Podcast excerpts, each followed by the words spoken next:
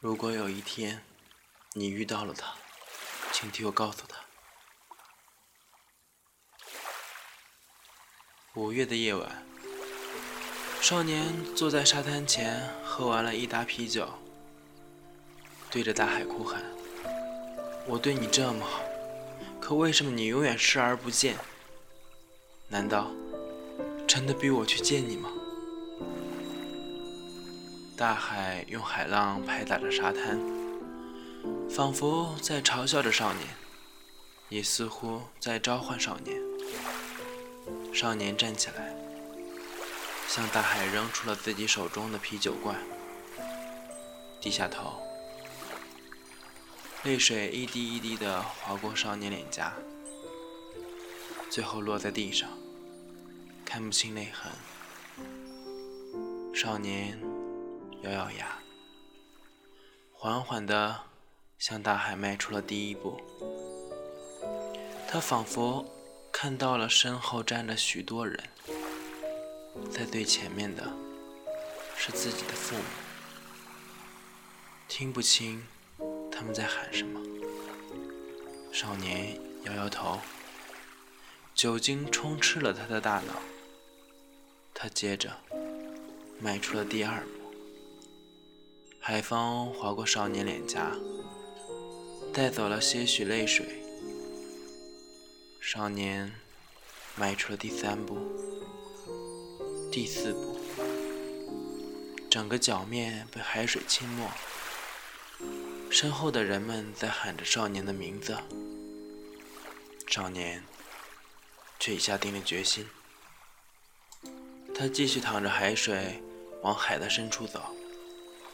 海水没过了少年的胸膛，凉凉的。少年突然泪水涌出，却被自远而来的海水呛到了。他一边大哭一边咳嗽着。他看到海的深处似乎有人在向他招手，也听到了身后有人在呼喊着他：“回来，不要去那里，回来。”身后的声音几近沙哑，而海深处的那个人使了一个眼神，整个世界都安静下来。少年被一阵海浪卷进了深海，他呼吸着，吸进了肺里好多海水，却没有想象中的那么痛苦。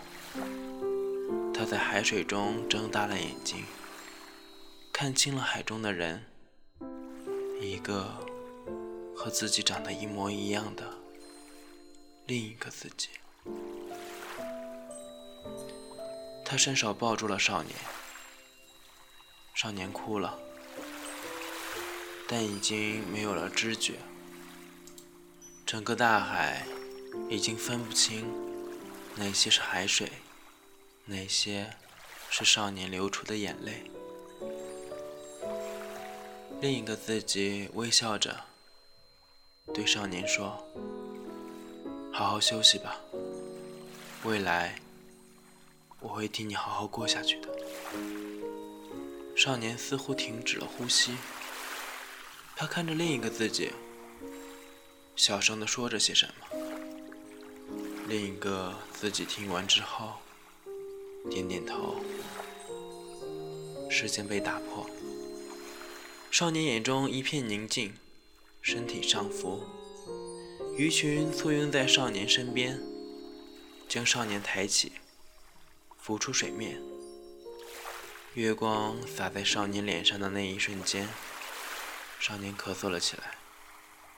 一条小鱼从少年的胸腔咳了出来，他拼命向岸边游去，一切就如同一个梦。回到岸边。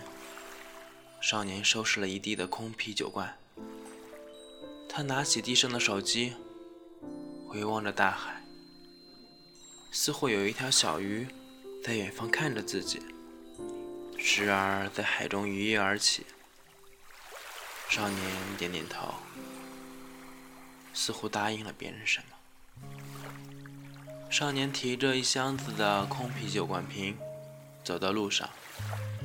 将啤酒罐扔进垃圾桶一阵清脆的碰撞声少年微笑着向着少年曾经来的地方走去。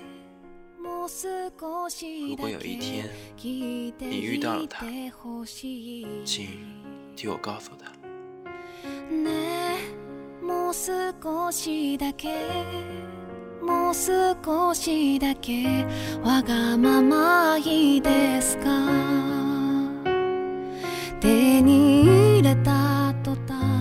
我是冰轩，一个有故事的人。